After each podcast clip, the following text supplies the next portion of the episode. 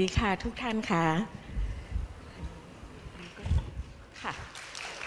วันนี้เราจะทำในลักษณะคุยกันเป็นแบบดูโอนะคะคือของอหน่วยงานกลางในการทำงานความร่วมมือ เพื่อการพัฒนากับประเทศต่างๆ ก็คือทางกรมความร่วมมือกับ implementing agency คือทางมสวนะคะ จริงๆแล้วเนี่ยตะกี้เนี่ยท่านทั้งหลายที่ท่านผู้ท่านผู้ใหญ่ผู้บริหารก็ได้ขึ้นมากล่าวหมดแล้วเนาะว่า มันมีอะไรบ้างที่ทำให้ความสัมพันธ์ไทยกับเวียดนามมันเจริญรุ่งเรือง ในมิติของทางด้านเอ่อเศรษฐกิจนะคะ ก็เชิญอาจารย์สักนิดไหมคะ หรือให้พี่พูดต่อไปได้เลย พี่ไปยาวนะ ไปยาวเลยก็ได้ไปยาวเลยนะคะไปยาวเลยก็อันได้ทีนี้ก็ทุกคนก็จะทราบนะคะว่าเอ่อที่ทางท่าน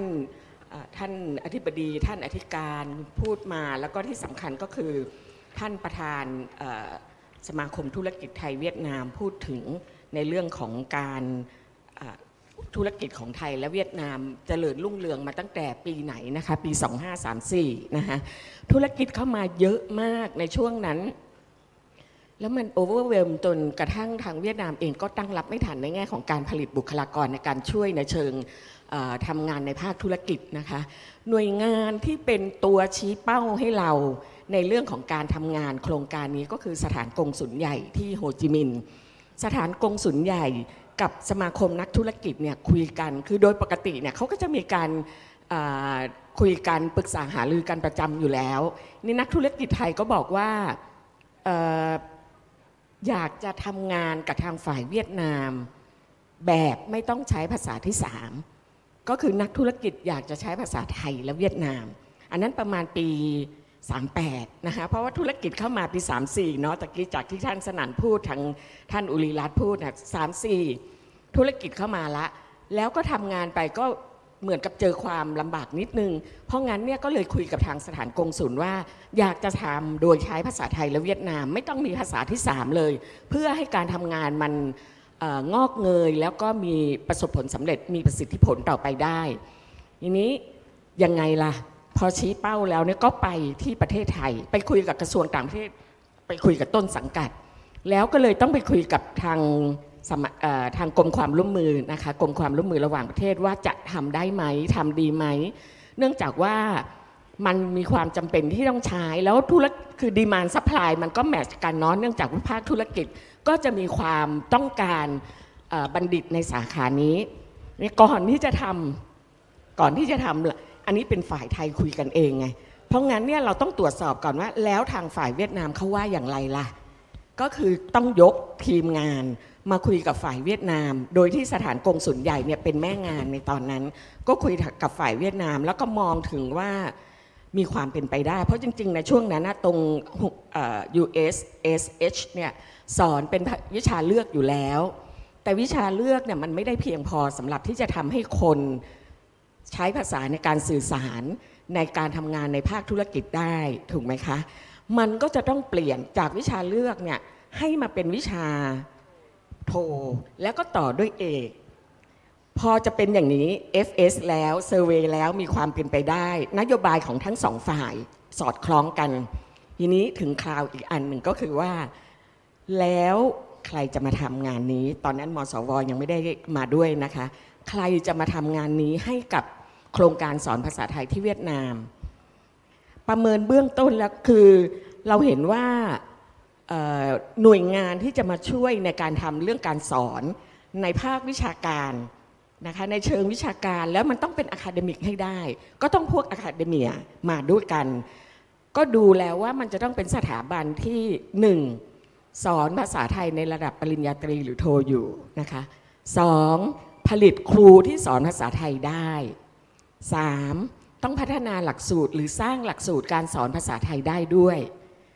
หวยก็ไปออกที่มสวนะคะเพราะว่ามสวเองเนี่ยคือครบในแง่ของภารกิจเหล่านี้ กับมีประสบการณ์ทำงานกับกรมความร่วมมือระหว่างประเทศในการทำงานที่ต่างประเทศมาก่อนด้วยนะคะก็เลยเป็นการที่เราจะต้องเออเรียนถามไปทางมสวดำเนินการได้ไหม ทางมสวเนี่ยได้หมดถ้าเป็นการพัฒนา ศักยภาพ ถ้าเป็นการเรียนการสอนนะคะ ถ้าเป็นการเท่าเขาเรียกอะไรขยายไปพัฒนาเพื่อทำตัวขยายองค์ความรู้ เพื่อที่จะขยายให้กับคนอื่นต่อๆไป คือเราจะพัฒนาในแง่ของพัฒนาเหมือน training of the trainer เพื่อที่ให้เขาไปขยายงานต่อเนาะซึ่งเดี๋ยวอาจารย์ก็จะพูดรายละเอียดต่อไปในเรื่องของการขยายนะคะมสว ก็เป็นสถาบันเอ่อเราก็เริ่มต้นตรงนี้ เริ่มต้นตรงมสว มาทำกับ โฮจิมินห์นะคะมสวมาทำกับโฮจิมินห์ในปี 39 เริ่มต้นที่ปี 39เอ่อในขณะเดียวกันเนี่ยจริง ๆ แล้วเนี่ยพอเริ่มต้นตรงนี้เนี่ยมันก็จะมีคือต่อๆมาเนี่ยมันก็จะมีอีกว่าสถาบันการศึกษาอื่นในเวียดนามประสงค์ที่จะมีการเรียนการสอนภาษาไทยเหมือนกันนะคะเราก็เลยแต่แต่ก่อนที่เราจะคุยกันในเรื่องของเออเราจะสอนกันอย่างไรเนี่ย เราก็จะคุยกับทางทางมหาลัย USSH ก่อนว่าพร้อมไหมกับการเปิดสอนเป็นวิชาเอกนะคะ ตรงนั้นเนี่ยพอพร้อมทุกอย่างพร้อมเนี่ยเราก็เริ่มต้นที่จะทำงานด้วยกันละนะคะเอิ่มขอสไลด์ต่อไปได้ไหมคะ ทีนี้พอจะเริ่มต้นนะคะลืมบอกไปว่าที่เราคุยกันเนี่ยเราจะคุย 3 ยุค เพราะว่ามันสามทศวรรษของการเรียนการสอนภาษาไทย ยุคที่พี่พูดเยอะๆ จะเป็นยุคเริ่มต้นนะคะ ยุคเบิกบุกเบิก ยุคหาข้อมูล ยุคหาแนวทาง ยุคทำการเรียนการสอน ยุคต่อไปมันก็จะเป็นยุคของการสร้างความเข้มแข็งถูกไหมคะ ซึ่งอาจารย์ก็จะมีความถนัดมากเรื่องของการสร้างความเข้มแข็ง สุดท้ายซึ่งเรากำลังทำกันอยู่ในปัจจุบันนี้ก็จะเป็นเรื่องของการ วางฐานเพื่อความยั่งยืนต่อไปในอนาคตนะคะ ทีนี้พอเราจะเริ่มต้นทำโครงการแล้วทำไงล่ะไอตัวไทก้าเองเนี่ยคือตัวที่ทำงานโครงการในลักษณะที่ต้องเป็นในลักษณะโปรเจกต์ไซเคิลแมネจเมนต์คือต้องทำโครงการแบบครบวงจร จนกว่าจะปล่อยมือได้นะคะ ก็คุยกันว่าแล้วภายใต้โครงการนี้องค์ประกอบมันจะมีอะไรบ้าง ที่เราจะทำงานในเรื่องของหนึ่ง พัฒนาให้มันเป็นหลักสูตรในระดับวิชาเอก ปริญญาตรีวิชาเอกสองพัฒนาคนเพื่อให้มาสอนได้สามจัดหาคลุพันธ์สื่อการสอนต่างๆ ให้เขาทำงานได้ เราทำแต่พัฒนาคนแต่ไม่ให้เครื่องมือไม่ให้ไม่เขาเรียกอะไรไม่ติดอาวุธให้กับเขาก็คงทำงานต่อไม่ได้นะคะ มันก็จะเลยกลายเป็นว่าเราต้องวางแผน แผนงานภายใต้โครงการนี้ ก็จะออกมาเป็นเป็นเรื่องของการส่งผู้เชี่ยวชาญมาทำการสอนก่อนในช่วงแรก เนื่องจากว่าช่วงแรกเนี่ยจะไม่มีเอ่ออาจารย์เวียดนามที่สอนภาษาไทยได้นะคะ ในขณะเดียวกันเนี่ยเราก็ต้องจัดหาคลุพันธ์ที่สามารถมาช่วยผู้เชี่ยวชาญในการทำการสอนได้ ให้หนังสือ ให้สื่อการสอนต่างๆ เพราะสมัยในอดีตต้องนึกย้อนกลับไปเมื่อ 30 ปีที่แล้วหนูไม่สามารถจะซื้อหนังสือภาษาไทยออนไลน์ได้เลย มันต้องส่งมาจากประเทศไทยนะคะ แล้วต่อต่อมาก็จะมีเรื่องทุนฝึกอบรม ทุนศึกษา ทุนศึกษาเนี่สำคัญสุด เพราะว่าจะให้ทุนศึกษากับอาจารย์ ชาวเวียดนามที่ได้รับการคัดเลือกว่ามีศักยภาพพอให้ไปเรียนหนังสือที่ประเทศไทยในระดับปริญญาโทปริญญาเอกเพื่อกลับมาเป็นผู้สอนต่อไปนะคะ แล้วก็มีเรื่องของการพัฒนาหลักสูตร เพราะตอนนั้นมันยังเป็นวิชาเลือก มันยังไม่ได้เป็นวิชาโทวิชาวิชาเอกก็ต้องมีการพัฒนาหลักสูตร สร้างหลักสูตรให้กับทางนี้ แต่สร้างเนี่ยสร้างด้วยกันนะคะ จะไม่คือมันเป็นโครงการความร่วมมือเนาะก็ต้องคุยกันทำงานด้วยกัน เพื่อที่จะได้เห็นพ้องตรงกันนะคะ แล้วก็ดำเนินกิจกรรมภายใต้โครงการต่ออต่อไปได้เพราะซึ่งกัดออยู่ใน ความเข้าใจที่ตรงกันแล้วก็ทำงานต่อไปได้นะคะ สุดท้ายมันก็คือกิจกรรมเรื่องของการติดตามประเมินผล อันนี้เป็นการคือทางการทำงานเราไม่มีการติดตามว่ากิจกรรมที่เราคุยกันไว้ แผนงานที่เราคุยกันไว้ดำเนินการได้แล้วเสร็จหรือเปล่าคนที่เราพัฒนาไว้นะสามารถดำเนินการต่อไปได้ไหมในแง่ของศักยภาพนะคะ ก็ต้องมีการประเมินผลต่อ อันนี้ก็จะครบ7 เอ่อเจ็ดกิจกรรมภายใต้แผนงาน แต่ทั้งหลายแหล่เนี่ยทั้ง 7 กิจกรรมภายใต้แผนงานไม่ได้เกิดขึ้นพร้อมกัน เพราะมันต้องมีโรดแมพมีกรอบเวลาของมันเอง ว่าในช่วงไหนเราจะทำอะไรกันบ้าง ในช่วงแรกเมื่อไม่มีครูเวียดนามที่สอนภาษาไทยได้เนี่ยก็ต้องส่งอาจารย์มาสอนภาษาไทย อาจารย์ชาวไทยมาสอนภาษาไทยนะคะ ก็ต้องพัฒนาหลักสูตรที่ให้มันเป็นวิชาโทและวิชาเอก ก็ต้องหาคลุพันธ์แล้วก็สื่อการสอนให้นะคะ แล้วพอดำเนินการไปได้สักพักหนึ่ง ก็เริ่มที่จะมีมหาลัยมหาลัยเวียดนามในภาคอื่น ๆ ขอรับการสนับสนุนในการเปิดสอนภาษาไทยนะคะ ก็อย่างมหาลัยที่วิไลภาษาต่างประเทศที่ฮาที่ฮานอยนะคะมหาลัยจริง ๆ แล้วเนี่ยก็จะเป็นฮูฟลิต ฮูฟิตก็คืออยู่ที่นี่นะคะ แล้วก็เป็นมหาลัยฮานอยอดานังก่อน ดานังจะมาก่อนฮานอยนะคะ ดานังก็เริ่มมานี่ก็เปิดสอน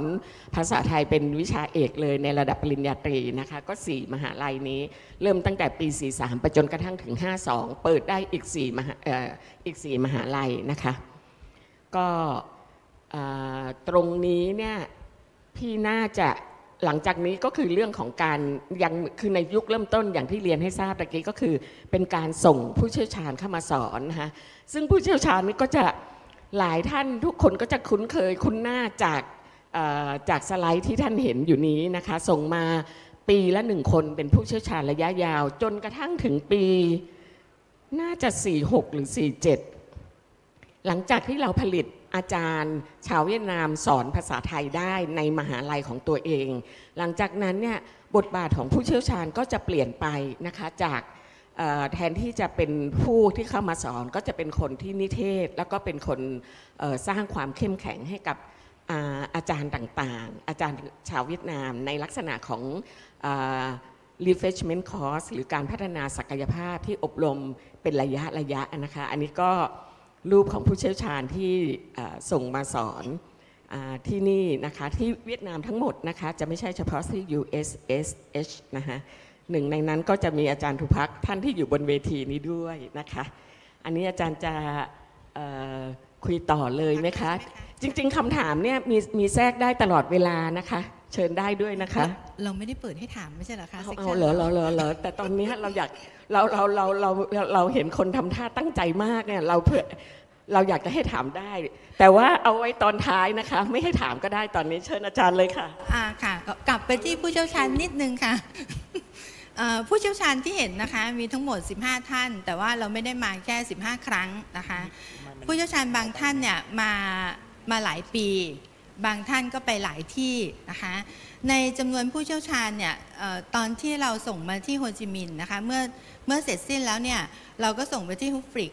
พอส่งไปที่ฮุฟริกเนี่ยอออาจารย์ก็จะต้องสอนทั้งที่ฮุฟริกแล้วก็จะมาสอนที่ที่นี่ด้วยนะคะ เพราะฉะนั้นเนี่ยก็จะไป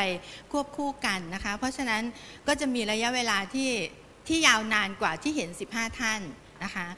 เมื่อหมดในยุคของยุคเริ่มต้นนะคะ เราก็จะไปยุคที่สองก็คือ ยุคสร้างความเข้มแข็งนะคะ เข้มแข็งยังไงนะคะ ก็คือหลังจากที่ผู้เชี่ยวชาญเรามีระยะเวลาหนึ่งแล้วคือทุกทุกท่านมาหนึ่งปีเนี่ย หลังจากนั้นเราก็จะเปลี่ยนไปเป็นอาสาสมัครนะคะ เราสร้างความเข้มแข็ง 4 ด้านนะคะ คือด้านทีหนึ่1 ก็คือเรื่องอาสาสมัคร ด้านที่ 2 ก็คืออาอาจารย์ชาวเวียดนามนะคะ แล้วก็ด้านที่ 3 ก็คือสำหรับผู้เรียนชาวเวียดนามในห้องนี้ด้วยนะคะ แล้วก็สุดท้ายก็คือการสร้างความเข้มแข็งให้กับหลักสูตรภาษาไทยหรือว่าไทยศึกษานะคะ ในส่วนแรกของอาสาสมัครเนี่ยทุกท่านอาจจะ อาจจะทราบหรือไม่ทราบก็ไม่รู้นะคะ ขอประกาศณที่นี้นะคะว่า โครงการอาสาสมัครของของไทก้าเนี่ย UN นะคะก็รับได้รับเลือกนะคะจาก UN ให้เป็น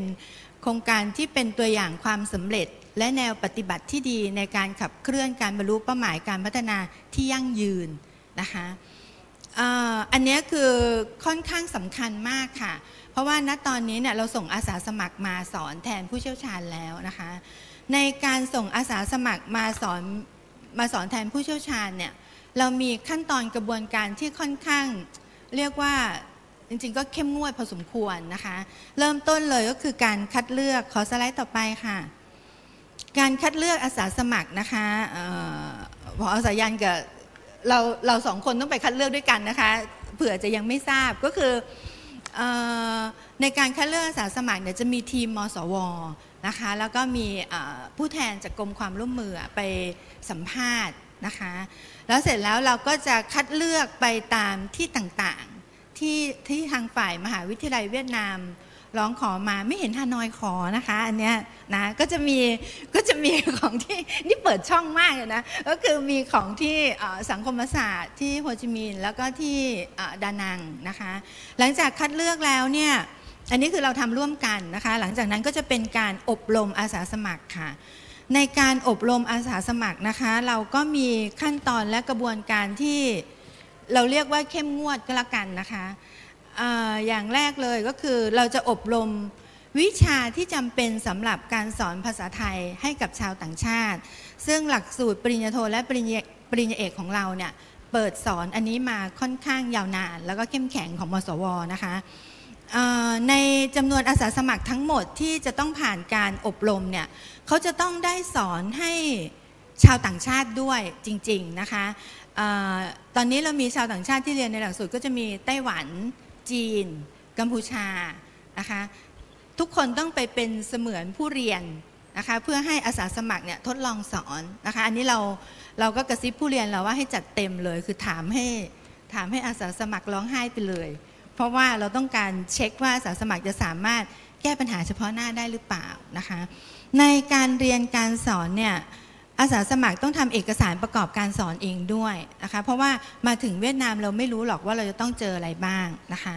เสร็จแล้วก็จะต้องเรียนนะคะเรียนเอ่อนาฏศิลป์ อันนี้ได้รับความอนุเคราะห์จากเอออสถาบันวัฒนธรรมและศิลปะ ที่เราเห็นการแสดงเมื่อตอนเช้าค่ะ อาจารย์ก็จะลงมาสอนให้ด้วยนะคะเพราะฉะนั้นเนี่ยเราคิดว่าเราฝึกแบบเข้มแข็งมากเพื่อให้พร้อมสำหรับมาเป็นอาสาสมัครนะคะ แล้วหลังจากนั้นเนี่ยก็จะเป็นการมานิเทศอาสาสมัคร อันนี้ไทก้ากับมสว ก็จะมาร่วมกันนะคะ มาดูว่าชีวิตความเป็นอยู่ยังไงนะคะ เราต้องไปดูที่พักของเขานะคะ แล้วก็ให้เขาพูดคุยว่าเขามีปัญหาอะไรหรือเปล่า แล้วก็ต้องมาดูการสอนจริงด้วยนะคะ แต่ก่อนที่จะสอนจริงเนี่ยเขาจะต้องส่งแผนไปให้เราดูก่อน แล้วเราดูศึกษาเสร็จปุ๊บเราก็จะมากันโดยมีพี่ๆที่กลุ่มมาด้วยนะคะ แล้วก็ในโอกาสนี้เราก็จะได้พบกับท่านกงสุลใหญ่นะคะ ก็จะไปคารวะเยี่ยมเยียนด้วยนะคะนี่ก็คือในส่วนที่ที่เรื่องของการนิเทศอาสาสมัครนะคะ ในส่วนที่สองก็คือทุนพัฒนาอาจารย์และพัฒนาศักยภาพก็คือออจากเดิมที่เป็นผู้เชี่ยวชาญสอนนะคะ เราก็พัฒนาอาจารย์ชาวเวียดนามนะคะ ขอสไลด์ต่อไปค่ะ ในการพัฒนาอาจารย์ชาวเวียดนามนะคะ ณตอนนี้เนี่ยอาจารย์ชาวเวียดนามจำนวน 17 18 ท่านนะคะ เรียนจบจากมสวนะคะนี่ก็เป็นความภาคภูมิใจของเรามาก ที่ทุกคนได้ไปเรียนที่ของเรา เพราะว่าเราก็เรียกว่าอะไรอะ่ะเราก็พยายามทำให้ให้เข้มแข็งที่สุดเพื่อที่จะกลับมาสอนได้เองนะคะ อันนี้ไม่รู้ข้อมูลเป็นยังไงนะ เดี๋ยวชื่อใครเชิญนะคะ นั่งอยู่ตรงนี้หลายคนเลยนะคะ อันนี้ก็คือทุนที่ไทก้ามอบให้แล้วก็ส่งมาเรียนที่เรานะคะ เรียนตั้งแต่ระดับประกาศนียบัตรบัณฑิตนะคะ มีเรียนปริญญาโท แล้วก็พิธีพิธีกรแสนเก่งของเราเนี่ยก็คือเพิ่งจบปริญญาเอกกลับมานะคะที่มสวนะคะ แล้วหลังจากนั้นนะคะ เราก็จะมีการสร้างความเข้มแข็งให้กับสิ่งที่สำคัญที่สุดสำหรับเราก็คือผู้เรียนชาวเวียดนาม นะคะ อันนี้เป็นสิ่งที่มสว ภาคภูมิใจมากนะคะ ในการได้จัดโครงการฝึกอบรมระยะสั้น 1 เดือนให้กับนักศึกษาเวียดนามนะคะ แล้วก็เจอสถานการณ์โควิดก็สอนไม่ได้นะคะ เราก็ปรับเปลี่ยนรูปแบบให้ทันกับสถานการณ์โลก เราก็มีการพัฒนาการเรียนการสอนภาษาไทยในสถานการณ์โควิดนะคะ แล้วสุดท้ายเนี่ยก็ยังไม่ได้มาสักทีประเทศไม่เปิดนะคะ เราก็ คัดเลือกอาสาสมัครมาปฏิบัติการสอนในรูปแบบออนไลน์ให้ที่โฮจิมินห์นะคะ อันนี้คือภาพของโครงการฝึกอบรมระยะสั้นให้กับผู้เรียนชาวเวียดนามนะคะซึ่งทุกคนก็ประทับใจมากนะคะ เห็นได้จากคลิปถ้าถ้าน้องๆในที่นี้ยังไม่ได้ยังไม่ได้รู้จักเพจไทก้านะคะ กดคลิกเข้าไปดูได้นะคะ ก็จะเห็นคลิป 30 ความรู้สึก 30 ปีนะคะที่แต่ละคนก็ส่งมาให้เรา ซึ่งเราก็ซาบซึ้งมากนะคะ อันนี้คือการพัฒนาการเรียนการสอนภาษาไทยในสถานการณ์โควิดนะคะเเรามาสอนออมาสอนกับอาจารย์นิติออนนะคะที่โฮจิมินห์หลังจากนั้นเราก็พัฒนาเป็นหนังสือสองเล่ม เพราะว่าเราสอนวิชาการฟังกับการพูดนะคะหนังสือสองเล่มนี้เนี่ยเป็นหนังสือเสียงด้วยนะคะ เราสามารถสแกน QR code แล้วก็เปิดเข้าไปดูนะคะ จะมีเสียงภาษาไทยนะคะ แล้วมีการแปลเป็นภาษาเวียดนามนะคะมีเกี่ยวกับเรื่องธุรกิจนะคะเรื่องธุรกิจซึ่งเราคิดแล้วละว่ามันจำเป็นนะคะ เช่นจะมีเรื่องของการพูดสมัครงาน การสัมภาษณ์งานนะคะ น้องๆก็สามารถคลิกเข้าไปดูได้ว่า แนวคำถามที่เขาจะ สัมภาษณ์งานเราเนี่ยจะเป็นยังไงนะคะหรือว่าศัพท์ธุรกิจต่างๆ เช่นการส่งออกส่งเเกี่ยวกับสินค้าบริการต่างๆนะคะก็จะอยู่ในเล่มสองเล่มนี้นะคะก็พัฒนาเป็นเพื่อที่จะให้เกิดเป็นนวัตกรรมการศึกษานะคะ ซึ่งเสียงทั้งหมดเนี่ยต้องขอขอบคุณสำนักสื่อของมสวนะคะ ที่กรุณาเอื้อเฟื้อมากนะคะก็คือให้เราเข้าไปอัดเสียงทั้งเสียงเสียงไทยเสียงเวียดนาม แล้วก็ตัดต่ออะไรๆให้เรา ครูขอบอกว่ามันยากลำบากมากเลยค่ะ กว่าจะทำเป็นหนังสือเสียงได้ เพราะฉะนั้นโปรด สแกนเข้าไปดูให้กำลังใจครูนิดนึงนะคะ ก็จะได้รู้ว่ามันน่าสนใจนะคะ แล้วก็จะมีคลิปที่ลิงก์ไปสู่เรื่องอื่น ๆด้วยนะคะ อันนี้ก็คืออยุคที่สองก็คือยุคยุคสร้างความเข้มแข็งนะคะ และอันนี้ก็คือยุคสุดท้ายคือยุคสร้างเส้นทางความยั่งยืน เราเป็นอาจารย์มหาวิทยาลัยนะคะ เรามั่นใจว่าอาจารย์มหาวิทยาลัยต้องมีต้องมีงานวิจัยนะคะ เพราะฉะนั้นเราก็ร่วมมือกับอาจารย์อาจารย์ชาวเวียดนามนะคะอ่าทำวิจัย แล้วหลังจากทำวิจัยแล้วเนี่ยเราก็พัฒนาเป็นหนังสือแล้วก็เป็นสื่อผสมนะคะ ก็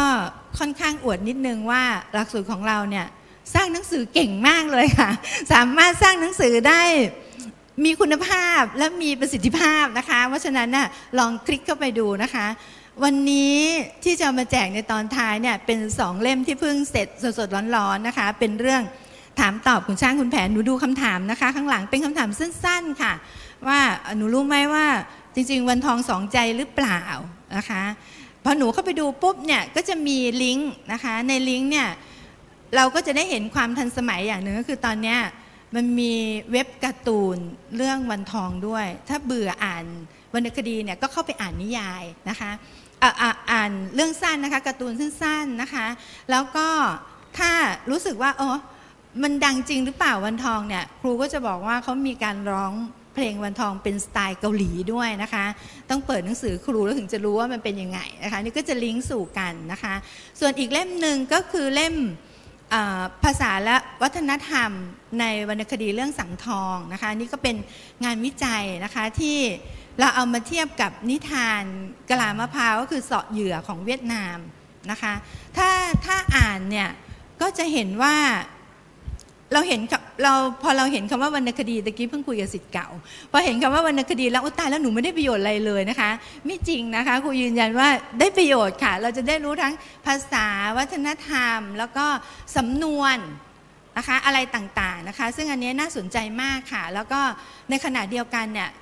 เราเข้าใจว่าวรรณคดีเป็นเรื่องยากนะคะ เพราะฉะนั้นเนี่ยเราก็เลย เอานิทานกะลามะพร้าวของเวียดนามที่ที่นักศึกษาเวียดนามรู้จักกันดีแล้วเนี่ยมาเทียบกันเพราะว่าโครงเรื่องก็ค่อนข้างคล้ายกันนะคะอ่าความท้าทายแล้วค่ะ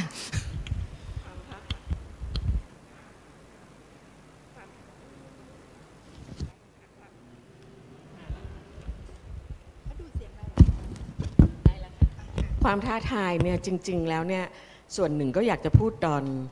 ตอนบ่ายตอนภาคธุรกิจอยู่ด้วยนะคะ ตอนนี้หาภาคธุรกิจไม่เจอ แต่มันจะมีเรื่องของอีกอีกอันหนึ่งที่จะเก็บไว้พูดนะคะ แต่ตอนนี้อยากจะพูดกับน้องๆที่กลับมาเป็นอาจารย์ก่อนนะคะ จะฝากไว้นิดนึงว่าจริงแล้วเนี่ยความรู้เนี่ยมันไม่มีที่สิ้นสุดในการพัฒนาเนาะมันเป็นไดนามิกมาก ต้องสร้างผลวัตให้มันน่ะเพราะฉะนั้นเนี่ย ถ้าสร้างเครือข่ายระหว่างสถาบันการศึกษาด้วยกันเอง ที่เปิดสอนภาษาไทย หรือแม้กระทั่งเปิดสอนไทยศึกษาหรืออะไรก็ตามนะคะ หรือแม้กระทั่งสร้างเครือข่ายในการทำงานวิจัย อันนี้จะช่วยได้มากในการที่จะทำให้ตัวเองก้าวไปข้างหน้าเรื่อยๆ ไม่มีที่สิ้นสุดนะคะ โดยเฉพาะอย่างยิ่งถ้ามีการแลกเปลี่ยนกัน คำว่าแลกเปลี่ยนนี่มันไม่จำเป็นต้องแลกเท่ากันนะคะ แลกแบบใดแบบหนึ่งก็ได้ แลกกันทางมีแพลตฟอร์ม เป็นออนไลน์แลกกันก็ได้นะคะ อันเนี้ยอยากจะอยากจะกระตุ้นอยากจะส่งเสริม อยากจะเชียร์เชียร์ดีกว่า เชียร์ให้ทำ MOU ระหว่างมหาลัยของตัวเองนะคะ สถาบันของตัวเองกับสถาบันอื่น ๆของไทย ไม่จำเป็นต้องมสวก็ได้นะ พราะมสวก็ทำ MOU ไว้หลายจุดแล้วในในเวียดนาม จะเป็นที่อื่นที่ทางภาคอีสานซึ่งมันเดินทางไปหากันได้ง่ายกว่าเนาะเรามีถนนหมายเลขเก้าเราสามารถที่จะไปทางรถได้นะคะ แล้วในอนาคตนี่มันอาจจะไปด้วยวิธีการอื่น ๆได้อีกนะคะ อันนี้อันหนึ่งแลกเปลี่ยนได้หลาย ๆ อย่าง แลกเปลี่ยนนักเรียน แลกเปลี่ยนครู แลกเปลี่ยนงานวิจัย แลกเปลี่ยน ร่วมร่วมงานวิจัยร่วมร่วมกันทำวิจัยนะคะ แล้วก็พวกสื่อการสอนต่างๆ อีกอันหนึ่งก็คือว่าจริง ๆ มันพูดไปด้วยกันไปแล้วว่าตอนนี้แลกเปลี่ยนไอ้ไอ้ทำ MOU กับเรื่องของพัฒนาการสอนภาษาไทย อันนี้ข้อที่สองเป็นของอาจารย์หรือเปล่าคะ เดี๋ยวขอขอสไลด์ก่อนหน้านั้นค่ะ อันนี้ค่ะ อันนี้ คือจริง ๆ แล้วเนี่ยที่อยากพูดในแง่ของถ้านักธุรกิจอยู่เนี่ยอันเนี้ยอยากจะให้ทำในลักษณะถ้าในอนาคตเนี่ยมันจะเป็นถ้าเป็นประเทศไทยที่เป็นพวกทางด้านอาชีวศึกษา มันจะเป็นเรียกว่าหลักสูตรทวิภาคีเนาะก็คือว่าที่ทำอยู่หลาย ๆ มหาลัยทำแล้วนะ USSH ก็ทำแล้วก็คือส่งคนไปฝึกงานในภาคธุรกิจหนึ่งเทอม หรือ 2 เดือนแล้วแต่นะคะ แต่ไม่แน่ใจว่ามีการทำในลักษณะเป็น MOU ด้วยกันหรือเปล่า เป็นทวิภาคีตรงที่จะต้องมีการกำหนดตัวผู้สอนกำหนดวิธีการประเมินนะคะ แล้วก็กำหนดจำนวนเวลา แล้วก็การสอบกับทางภาคธุรกิจนั้น อันเนี้ยมันจะเป็นเรื่องของการปรับตัวให้สามารถทำงานในภาคธุรกิจได้มากขึ้นกว่าเดิม เพราะว่าพอเขาพอเราจบไปแล้วเนี่ย เขาไม่ต้องไปเริ่มต้นใหม่เขาก็คือทุกวันนี้ก็มีเทอมสุดท้ายก็มีทางภาคธุรกิจมาสอบมาคัดเลือกนักเรียนไปทำงานด้วยอยู่แล้ว แต่อันเนี้ยเขาจะเจาะได้เลย แล้วก็คนคนนั้นไม่จำเป็นต้องไปฝึกงานใหม่ เขาก็ใช้งานได้เลยนะคะ ถ้าเป็นลักษณะนี้มันก็จะดีมากขึ้นอีกค่ะ ส่วนเรื่องการปรับตัวในสถานการณ์การแข่งขันด้านหลักสูตรภาษาไทยกับไทยศึกษานะคะ เราจะพบว่าตอนนี้มีมหาวิทยาลัยต่างๆ เปิดสอน กี่ยวกับภาษาไทยมากขึ้นนะคะ เพราะฉะนั้นเนี่ยมหาวิทยาลัยแต่แต่ละแห่งก็จำเป็นที่จะต้องแข่งขันกันในเวียดนามเองนะคะ เพราะฉะนั้นอันนี้เรามองว่าเป็นความท้าทายในอนาคตค่ะฟังเราสองคนพูดนี่คือสรุปละเส้นทาง 30 ปี แป๊บเดียวนะคะ จริงเราไม่อยากให้ฟังเราพูดเยอะ เพราะเราจะเปิด VTR ให้ดูนะคะ ก่อนที่จะเปิดนะคะก็ขอขอบคุณสถาบันวัฒนธรรมและศิลปะมสวนะคะ ที่เอื้อเฟื้อ คณะนาฏศิลป์นะคะ แล้วก็ช่วยเราฝึกสอนเด็ก 1 เดือนนะคะ แล้วก็ขอบคุณวิทยาลัยนวัตกรรมสื่อสารสังคม ซึ่งบางปีเนี่ยนักศึกษาเวียดนามโชคดีมากนะคะ จะได้เรียนกับดาราด้วยนะคะอันนี่ก็คือมหัศจรรย์มากเลยคอยดูใน VTR นะคะว่ามีใครบ้างนะคะ แล้วก็คณะพละศึกษาคือทุกอย่างเลยของมหาวิทยาลัยศรีนครินทร์วิโรจน์เนี่ยก็คือร่วมแรงร่วมใจกันมากทำให้ การฝึกอบรมหนึ่งเดือน เป็นเวลาที่ประทับใจและมีคุณค่ามากสำหรับนักศึกษาเวียดนามค่ะ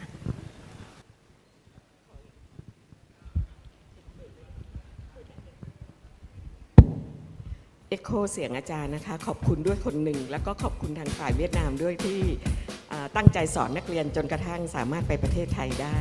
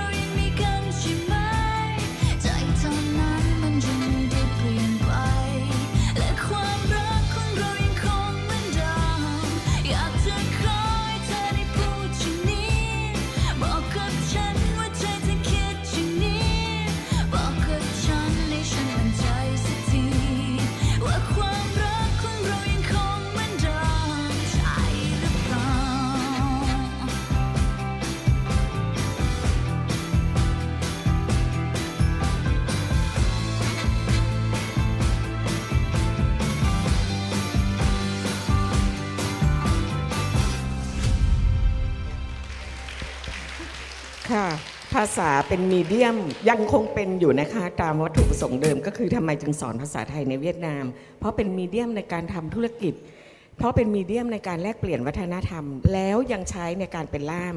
แต่ตอนนี้ภาคธุรกิจมันแตกลายไปเยอะมาก เยอะมากกว่าเมื่อ 30 ปีที่แล้ว ดังนั้นเราก็คงจะต้องยั่งยืนในการสอนภาษาไทยต่อไปนะคะ อย่างน้อยเขาติดตามเป็นแฟนคลับ พวกดาราที่เราชอบได้พวกศิลปินจากประเทศไทยที่เราชอบชอบกัน หรือทางไทยเองก็ติดตามดาราเวียดนามได้เหมือนกันนะคะ ขอบคุณมากค่ะอาขอขอบคุณนิดนึงนะคะ พิธีกรไม่ต้องแปลนะเผื่อพูดผิดนะคะ à, sinh viên Việt Nam đã cố gắng quay các video clip bằng tiếng Thái cho buổi lễ hôm nay.